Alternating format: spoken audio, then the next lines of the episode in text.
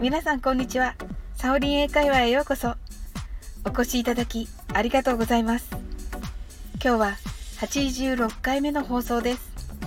本日1月15日の松の内まで続けてきた英語外伝も一旦区切りをつけようと思います。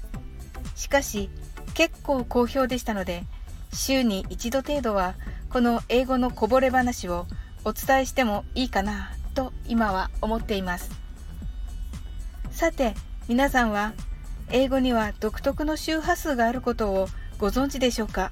日本語は125から 1500Hz の間で話され英語は750から1万 2000Hz の間で話されています。つまり日本人が聞き取れない音が英語にはたくさんあるのです。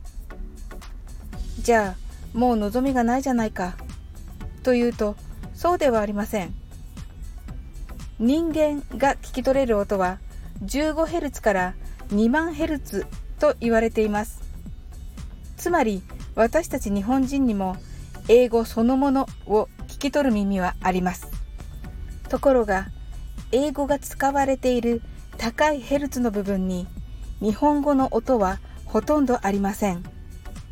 ですので、ぶっちゃけ音は聞き取れてもほとんどが日本語にない音なのです。ほぼ雑音に聞こえてしまうのです。では、どうすればいいのでしょうか？まずは毎日英語にたくさん触れることをお勧めします。次に、先月の9日にいただいたコメントのお返事をしたいと思います。カナエルの英語部屋のカナエルさんです。クリスマスまでだいぶ近づいてきましたね。歌詞も素敵です。カナエルさん、ありがとうございます。この時はクリスマスに向けて歌詞解説をしていました。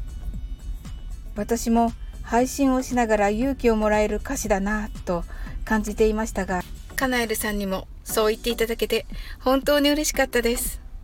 カナエルさんは、たくさんの受験生に向けて精力的に英語配信を続けていらっしゃいます。